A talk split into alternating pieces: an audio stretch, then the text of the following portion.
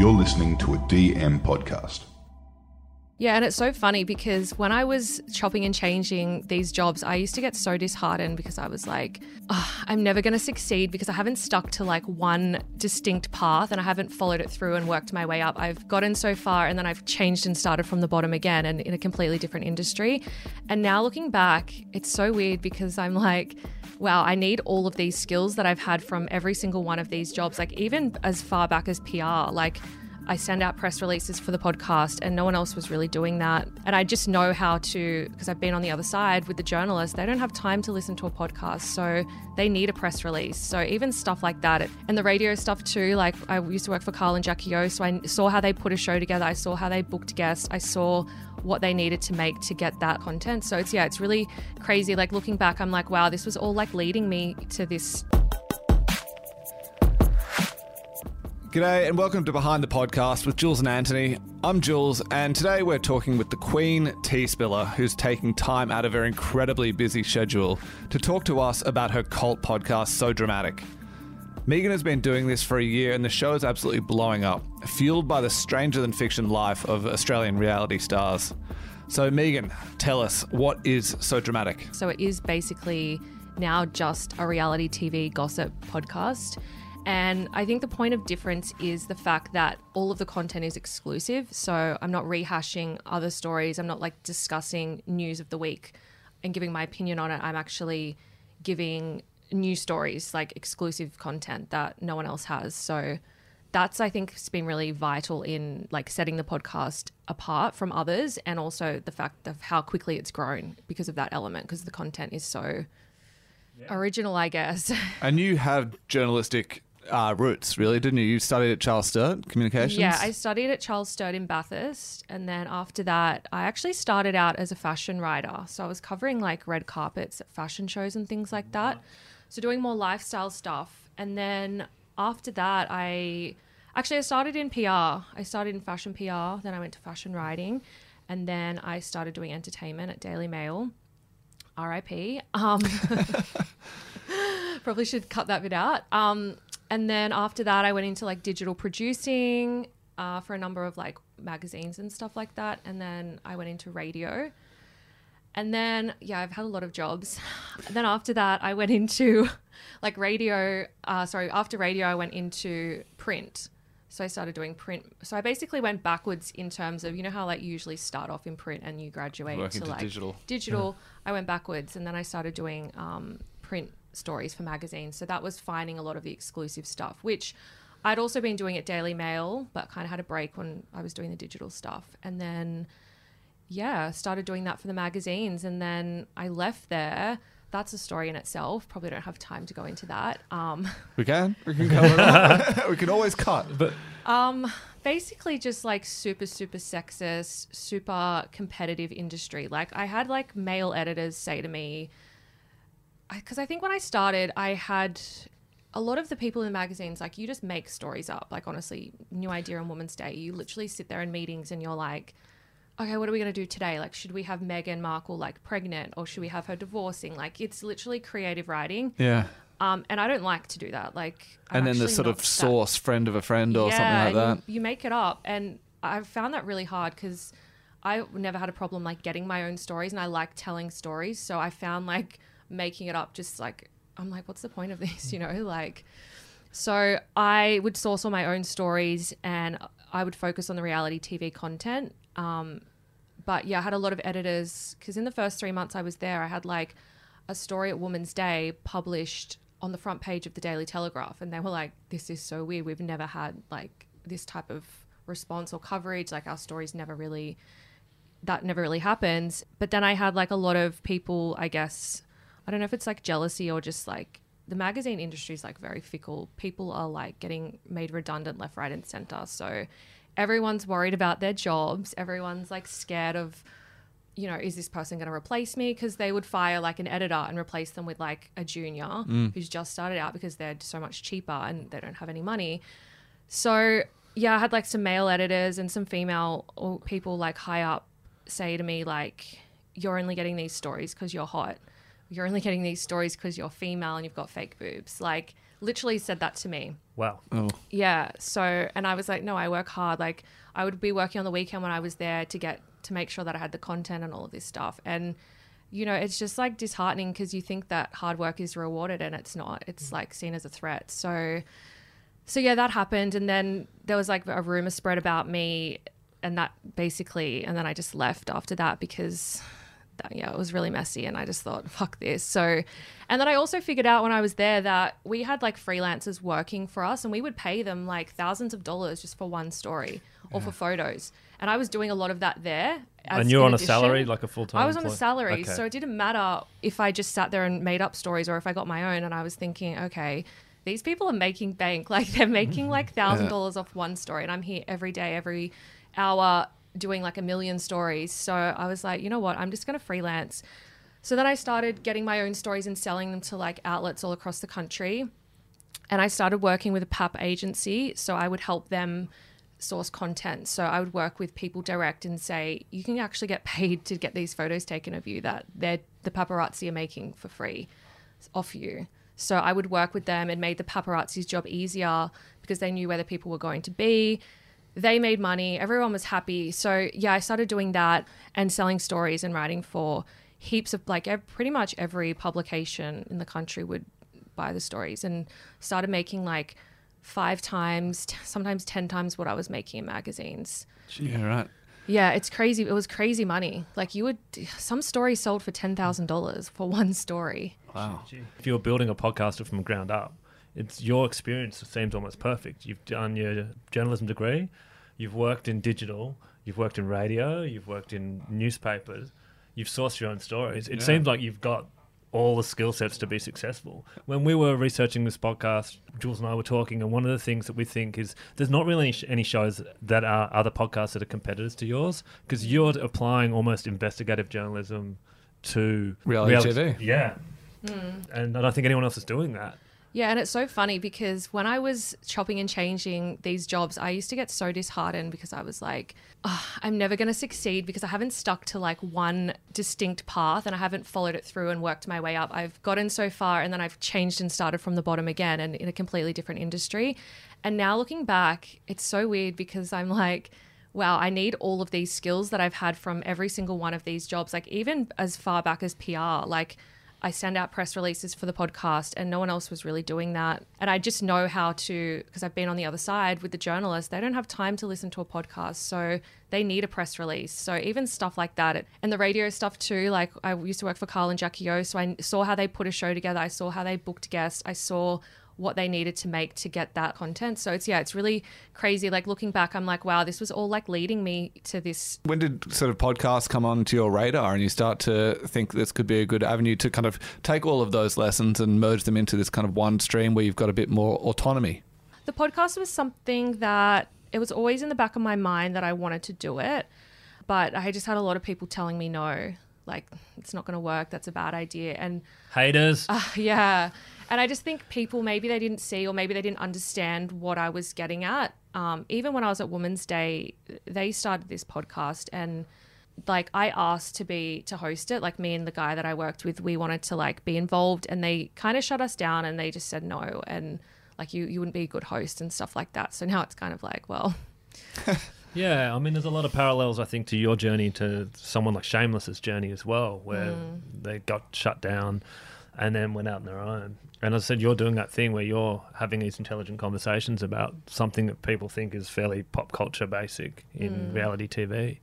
But Yeah. you're not report. You're reporting on it. You're not mm. commenting on it. You're not recapping. You're actually breaking the tea, right? Yeah, breaking the tea is like the most important part for me. But like when I started off, it was just purely the story. But now I think as people have gotten to know me and trust me and my judgment on these things, they do want more of my insight and commentary about it. But I do try to limit it because I know that a lot of people are just there for the tea.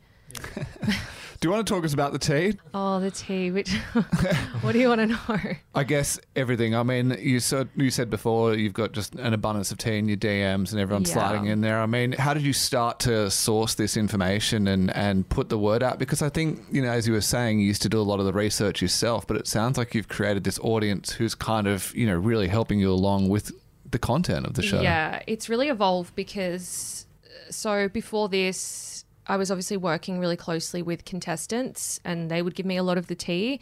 And I was really lucky. I had a lot of personal connections of friends that would go on these shows. So it would be people that I knew before, so they trusted me. And then it was like a word of mouth thing. They're like, no, she's cool. Like, she'll help you. Like, go to her. So that was really handy. So I've always had like really good intel because it's coming direct from the people. And then obviously, like friends and family and stuff will reach out to you and things like that. Um, you do fi- have to find people too. But now I've got like this whole like army of people sending me stuff as well. So it's Pixar, it didn't happen. yeah. Screenshots are forever.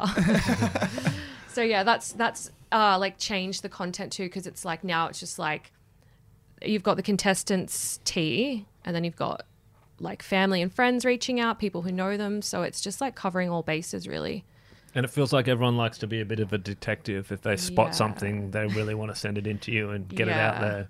And that's another thing. I tried to make it really fun with the segments doing that and stuff. So it's not just like boring. It's not like just a, I don't know, some of the podcasts, it's like, it's very news based. I try to just keep it fun and entertaining. Um, and at the end of the day, like the shows that we're reporting on, it's not hard or serious news. It is entertainment. So for the podcast not to be entertaining as well, it would be a bit weird. But yeah, the fun segments like the detective one, now everyone's like really invested in that, wanting to send in. And you would be so surprised, like the the stuff that people send in, it's like crazy. It's like FBI levels. Right. Like these people go to extremes. Like I don't even think I would be You're not caught up in any that. kind of News Corp sort of phone tapping or anything like this, are you? Sometimes it gets to that. Is there? Do you ever have to draw the line on stuff that you're not going to put out, and what is the line? I guess. Um. and you don't have to answer that question.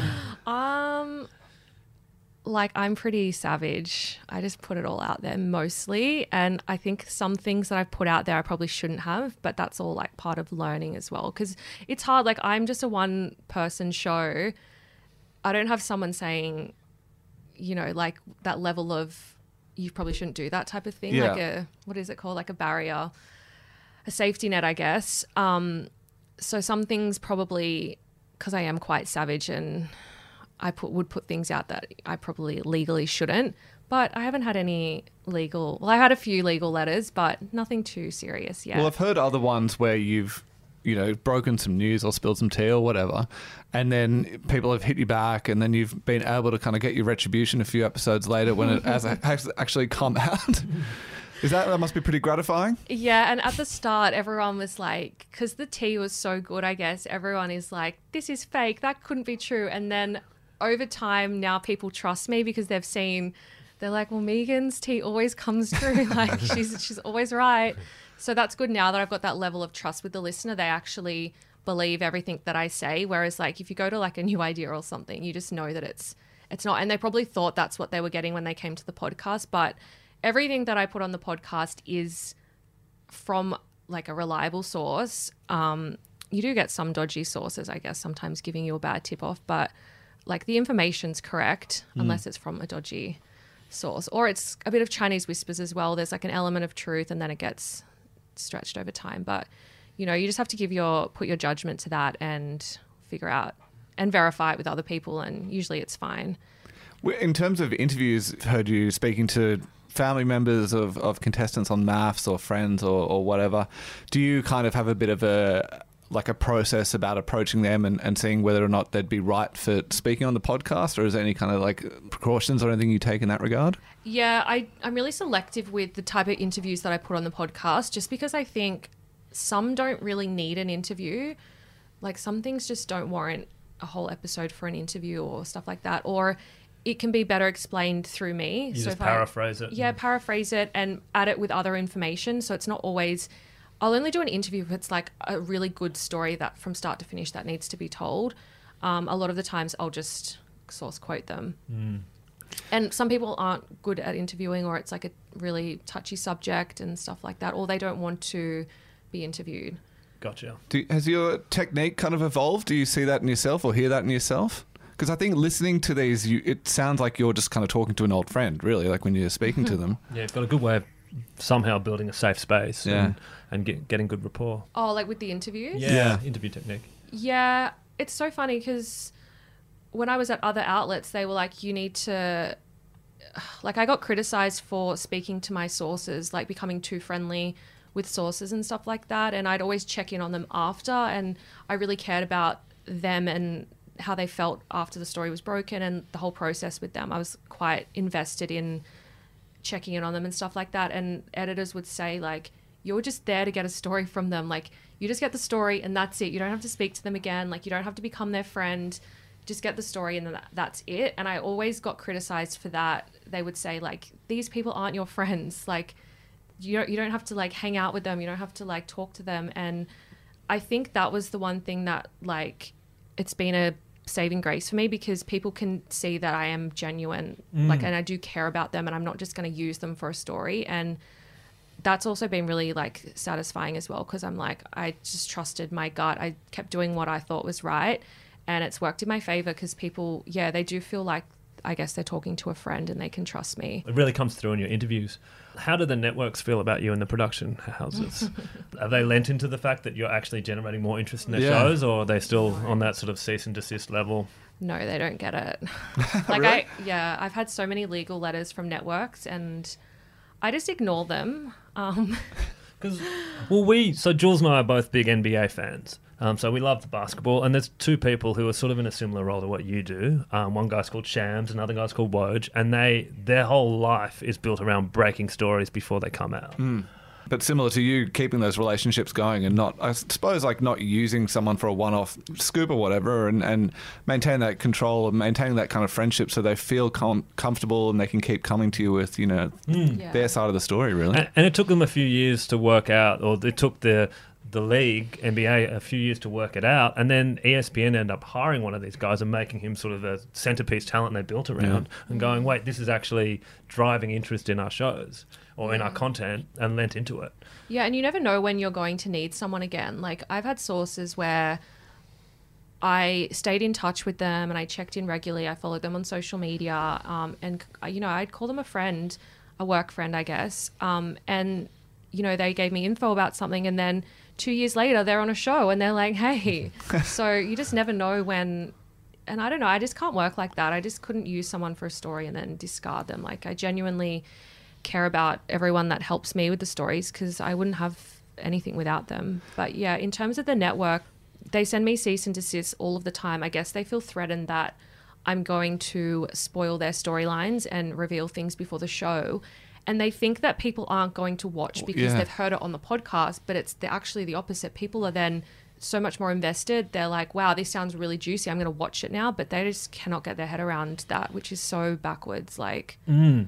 And the cease and desist were all around sort of having talent. I guess in your old model, when you were talking to the talent or the stars of the show, using, that word loosely, were breaking their confidentialities by talking to you. yeah, yeah. but we- now it's a different world where you're just breaking stories. they they they are not meant to talk to media, which I guess is in their contract. But like since the beginning of time, people have been talking to media secretly, and you know I would never reveal who my sources are. I'd never dob them in. So they are safe to do that, but yeah, it is I guess breaking contracts. So they would send me cease and desist saying you're basically making them break their contracts. But I just don't know why they should be on board because I've had a lot of people message saying, I'm only watching this show because I'm listening to the podcast and I want to follow what's happening. So, especially with The Bachelor, like The Bachelor's dying. And last season, the ratings were so abysmal. Like, I was drumming up a lot of publicity for Yeah. free. And I don't get access like every other outlet does. They have access and designated interviews with these people, and I don't get any assistance at all. yeah.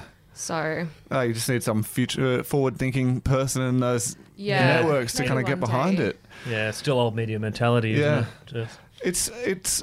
I mean, they're so heavily edited these shows. I imagine the people who are on there must be so desperate to kind of get their side of the story across on, on what really happened. Because I mean, you look at this these shows like MAFS in particular, and I'm a huge fan. I'm I'm mm-hmm. okay admitting that, but it is one of the best edited shows I think you know around. It's just amazing the little cutaways and the things that they do to just really kind of you know, intentionally it seems like stitch these people up from time to mm. time.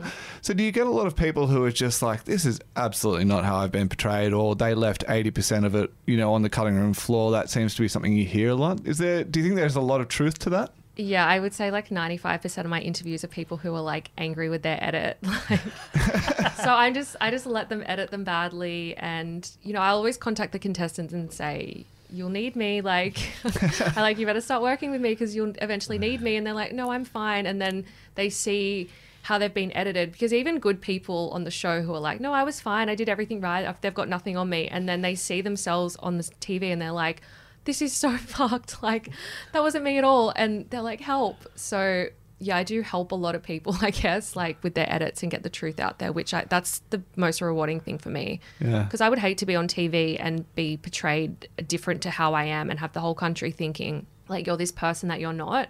Yeah, I love like getting the truth out there in that element.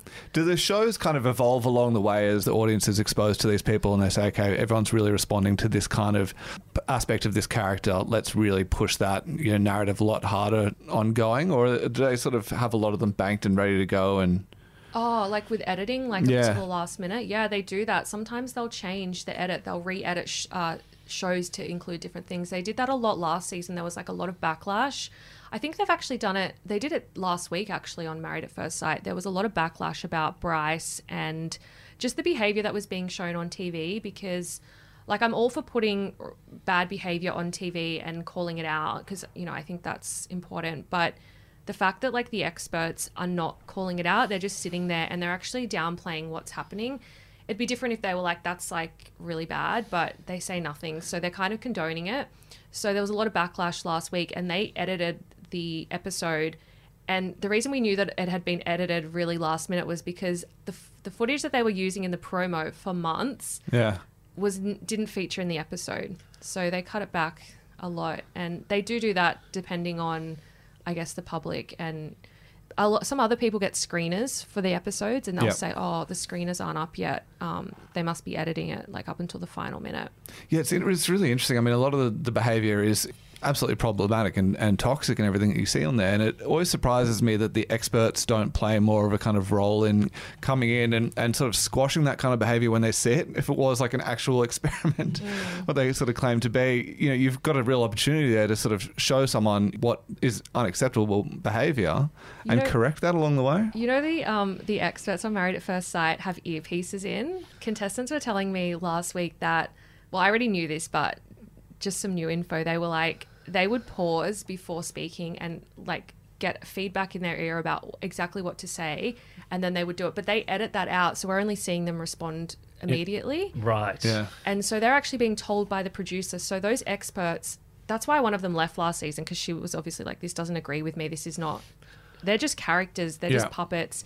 The producers are telling them. And the main producer on Married at First Sight is so problematic. She basically protects the misogynist of the season, I guess. And they, they just want the ratings. They don't care about the women being abused. They don't care about the No, contestants' well Gets eyeballs, right? last year as well there was a lot of stuff with the contestants like there was sexual assault claims on like be happening behind the scenes there was people having mental breakdowns um, there was someone who had like their drink spiked and they asked to see a doctor and they said no like there's some like really dark stuff going on behind the scenes of these shows and it's just crazy that they are able to get away with that Back to the experts for a second. I mean, what's your credibility after being on that show as well? Because what's the success rate on people actually staying married? there's like two couples Yeah, out of like that's I'm an right. expert hundreds. matchmaker. Like, really? I don't know. I mean, Yeah. crazy got the producer's hand up your bottom. Have you ever tried to uh, get interviews with any of the producers or people behind the show or anything like that to get their take on things? no it's not really my vibe No. I don't really. That'd be like batting for the other team. I like no, I like the contest. I like talking to the contestants. I feel like the producers are my enemies. I like that structure. so, podcast. What was the tipping point for you starting the podcast? You had all the na- naysayers, etc. But when did you go? Forget it. I'm doing it. COVID, COVID hit, and every I was making really good money um, before COVID, like crazy money. And I just started doing that, and I was like, yes, like I'm killing it. And then COVID hit, and I'm like, Just dried up. Yeah, so I was doing the freelance stuff for about a year and just starting to like hit the ground running with that. And then COVID hit, and all of the media outlets didn't have any money for freelancers. They were making people redundant left, right, and center. So they they didn't even have money for their own staff, let alone to pay a freelance for these stories. And not only that, no one really cared about reality TV; they just cared about COVID. So I had no income, and I still had all of this tea and all of these stories, and I'm like, I don't want them to go to waste because I hate wasting tea. so. I was like, I'll just do the podcast during COVID and just see what had like I'd always wanted to do it, and I was like, I'll just do it now, and I never expected it to take off like it did. Uh, did you have any kind of practice runs on getting the format right, or or like how you wanted it to sound, and and share that with anyone? Because I know we definitely had a few where we thought, okay, let's just give this a shot for a few episodes and see what it sounds like, and then you know heavily changed our kind of style based on that. Yeah, I recorded a first episode at home and it was so bad. The audio quality was horrendous. Um, the format was crap. And I sent it to someone to edit it. And they were like, no, it's fine. All podcasts start off really bad. Um, you'll get better. And I just was listening. I couldn't even get through like a minute of it. And I'm like, this is so bad. If I can't listen to this, I can't expect the audience to. And I was just really mindful of like, you know, you're taking up a lot of people's time with the content. Like it's 30 minutes of their day. You want to make it good. You want to make it enjoyable and easy to listen to. So I was really lucky. I had a friend who her husband has like a production company. Um, they do podcast and video and stuff like that. And she works in radio. I worked in radio with her, and I sent her the the one that I did. And I'm like, it's so bad. Please don't judge. But like, I just didn't know how to make it the content was there, but the delivery and the format wasn't. And because audio was new to me, I had no idea how to do it. And she was like, you need to break it into segments. You need to have like three segments. You need to give them names. You need to break this up. You need to stop talking so much. Just get to the story, get to the point. And breaking it up in the formats really helped because it gave me some direction and some planning. And I could be like, okay, that story needs to go there. And then this segment is different. And yeah, it was. Um, that was like instrumental to the success of the podcast. I think the format, and obviously, I got them to produce it as well. So it was expensive. Like it was a lot of money per episode to get someone to produce it. But I thought this is a reflection of me professionally. I don't want to put out something bad because that's going to really reflect badly on me professionally. It's not just like I'm doing this as a hobby and I'm I'm not working in media. Um, so yeah, that was really good to get it professionally edited. But I'm doing all of the editing now myself. Well, so what's your process then? Um, or actually, so how did you actually launch a podcast? So you've got your production company now. How did you? What sort of promotion did you do around the first episode? First episode, I I just put it out and I just started promoting it on Instagram and Facebook. Actually, uh, the thing that really helped the podcast was the Facebook groups. There's all of these like reality TV, Bachelor, Married at First Sight fan groups on Facebook, and some of them have like 70,000 people in them.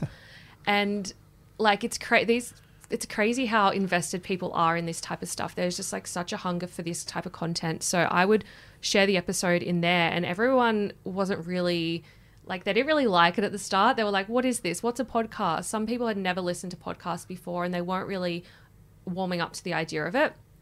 So I would start plugging it in there and on Instagram, and I had like a lot of people helping me to share it. And then after that, I had like a lot of um, reality stars in the first few episodes as well. So I guess they promoted it, and it just kind of took off from there. Yeah, it blew up pretty quickly, didn't it? Mm-hmm. What you had Abby Chatfield on pretty early. I had Abby in the second episode, so she obviously shared it, and that got a lot of eyes on the podcast. Um, so I'm so grateful for that. And then there was an episode early on, I think it was maybe like episode six or seven, and I had Kiki and Renee. And that was ah. like my that's like my favorite episode of all time that I'm striving to like top because Bachelor in Paradise cancelled their reunion. They didn't do a reunion this year because of COVID. So I held like my own reunion and I got Kiki and Renee and another girl on and basically had a bachelor reunion. So that was that like went viral. Like it was so crazy how many listens and how like it went up the charts and stuff like that. So that was also like instrumental. Right. And in terms of now that you're producing it yourself, what's your process? How do Hmm. you prepare for an episode? Because I mean, it's it's a pretty it's a high wire act. You're doing 40, 50 minute solo podcasts. Yeah, it's a lot of planning and a lot of talking to people all week, checking DMs, doing interviews with contestants, transcribing that. Working out what week you're going to do it because usually you usually get a lot of the content and you have to divvy it out and stretch it throughout the season. So, you know, you're sitting on content from day one and you have to really plan and time it so that you beat other outlets, but and it matches what's being played on screen. So a lot of it's timing, um, talking to people, and yeah, it's just a, it's a lot of prep. It's a lot of prep involved. And what's your prep? Is it a Google Doc? Do you write bullet points? Are you scripting? Um, I've got a Google Doc with all of the tea and stuff, and then I basically work out what I'm going to do this week, and then I write up all of the stories. So I do have a script that I read off because I couldn't do it without a script. Sometimes my script's like 20 pages, so I can't physically remember all of that information myself. So I do need a script to go off because it's basically like I'm reading out news stories and then I just add in commentary and jokes throughout when I'm recording. Yeah, and you're often quoting things verbatim, and you exactly. need to. You can't I misquote it- people. yeah, exactly. So That's an incredible process. And then in terms of you mentioned that an issue is breaking stories before having other people, I guess, getting your story out before someone else does. So is that where you sort of moving around release times and yes, that's why I'm always uh, double dropping things? And, sometimes working till 4 a.m. the night before because, you know, just as I'm going to record, someone else might break the story or a similar story and things change right up until the last minute. I can't pre record any of my content, it has to be done the night before. Even if I've done, I think one time I did it like the morning of, and by the time I released it the next day, it was already like not stale, but it just wasn't up to date. So I like to do it right up until the last minute. And then you've got a pretty intense social media Yeah. audience Mm. as well. So how does that all? Where, what breaks first? Where do you pu- put things? Oh, in terms of In terms of promoting stories the and- episode. Oh, promoting the episode and how you're using Oh, that to okay. break stories. Is it podcast first or you? It depends. It depends what it is. It depends if it's going to hold for the podcast. So if it's something that I know is solid and no one else is going to have it, I will save it for the podcast. But if it's something that I know might come out or it might be dated by then, I'll just chuck it on Instagram. So Instagram is like an entity in itself now. That's like a, a whole other a whole other thing, I guess, because there's stories breaking on there, and then it's also promoting cross promoting the podcast episodes. So yeah, Instagram's like taken off. It's crazy. It's a lot You of- need more humans. Yeah, that's mm-hmm. right. Is, is there a growth strategy for hiring people to get through the through all the tea? There's not a strategy, but I would like to hire someone to help. Probably the first person I'll hire would be maybe a social media person because I don't really enjoy the social media side of it. I'm more just like getting the exclusive content and you know scripting the podcast and stuff like that. But yeah, probably a social media person would be a big help because that's a full time job in itself, manning the Instagram page. Like I've got thousands and thousands of unread DMs. Like it's crazy. What, what's it like with uh, the sort of reliance on social platforms like Instagram and Facebook and everything? I know a lot of people have been shut down recently. Have you ever had any trouble there? I'm currently banned on Facebook, and yesterday I got a notification saying if I get one more report on Instagram, I'm going to be banned on there too. No. Yeah. So, and I put a really spicy video up yesterday and it got taken down. So, yeah, it's like, even at the moment, not being able to promote on Facebook, I've noticed a huge drop in my listens because some people don't listen to every episode. They just see things and they're like, oh, that looks interesting or Yeah. that looks juicy. I'll go and listen. So that's really affected me. And that's been the whole time during Married at First Sight. So I'm kind of devoed that I haven't been able to promote it and spam people as much as I would have liked. And that's Facebook as opposed to your Facebook group.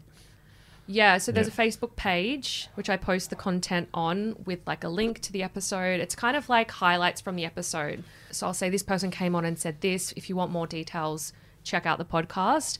And then I'll share that into all of the reality TV groups and so that will reach mass mass audiences, but then I've also got my own Facebook group which has grown so much as well and that is an entity in itself too. That's a full-time job managing that. So And you've got you do live watch parties and things like that in the group. yes. Every episode we do a watch party, so we're all watching the show together. It sounds super lame, but it's so fun. Like, when I tell people, they're like, "Wait, you sit there and like discuss the show with strangers?" But it is so fun.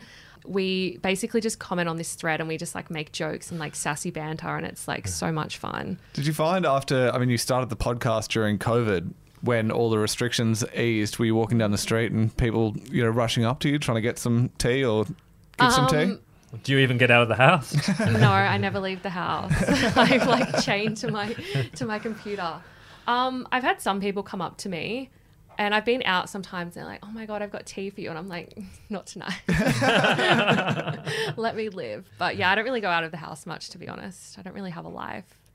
And you've started a Patreon though.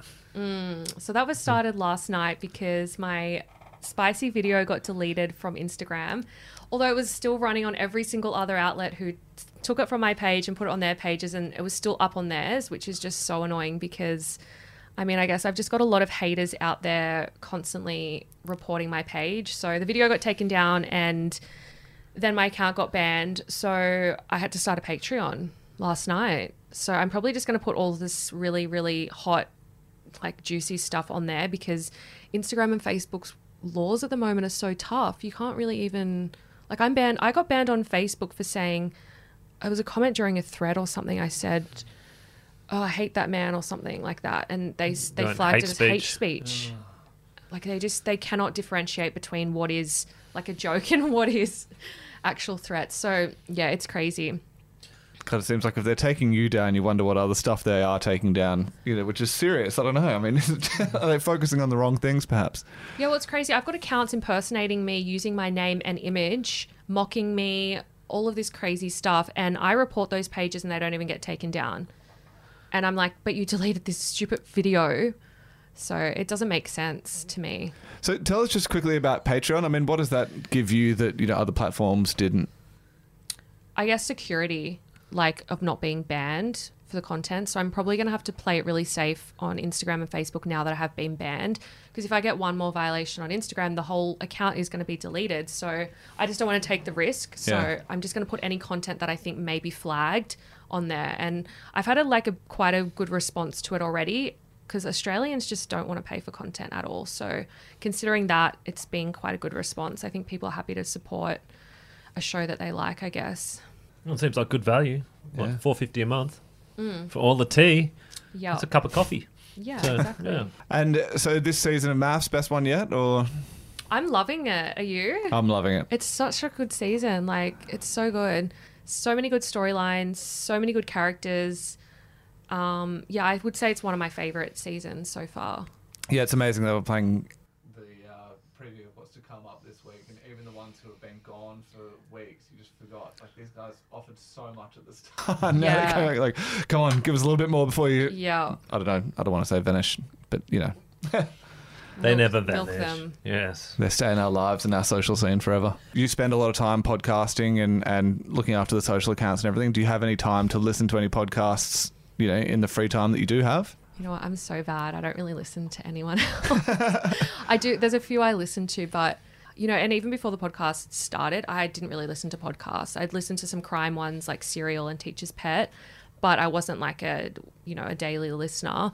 So, and I think I prefer it like that because I don't listen to any Australian podcasts, just putting that out there, um, because I don't want to be influenced by their content. So the ones that I do listen to are like American ones, just so I'm not influenced. Because like even similar ones like that recap the same shows, like Not Here to Make Friends and stuff, I had to stop listening to that because I didn't want to my jokes to be influenced. I didn't want to Yeah. like feel like I was copying if we had a similar take on something. So I just stopped listening and. Probably the one I listen to most now is my best friend's podcast, Jacques. He's it's called Unpopular. He's really good. He does pretty much not what I do because it's more like commentary and hot takes on things, but it's American content and I don't even watch any of the shows he's talking about. I don't watch Housewives or anything like that. And I'm still enjoying the content. So I think the only one I listened to, he interviewed a producer from Real Housewives Yeah. of Atlanta. yeah. That was fascinating. That's a Yeah. really good good listen. And it's crazy because I don't listen to those shows or I'm not invested in the characters. And he's had get like Housewives on, and I'm like, this is so interesting. So he's a really underrated podcast in the country. Like he needs to get out there more. So plug for him. but he's like my go-to podcast now. Like I listen to his first, and then after that, probably I listen to stuff like Call Her Daddy or like Sofia with an F or like Heather McDonald sometimes. Although kind of gone off that one. Um, you know what I listen to the most? Oprah Winfrey's Super Soul Sundays. I've never listened to that. Actually. oh my god, it's so good. It's like uplifting, inspirational, spiritual stuff, which probably is a bit off brand for me. But yeah, that was my go to podcast for a long time. we all need our safe space, right? Yeah. And uh, any advice you'd give to anyone looking to start a podcast? don't do it. no, Stay out of my lane. no, like don't like it's so much work. Like I think people they probably just look at me and think, "Oh, this is really easy because she's just doing it all on her own." And like I think I do make it look easy, but the reality is like it's not easy. It's fucking hard.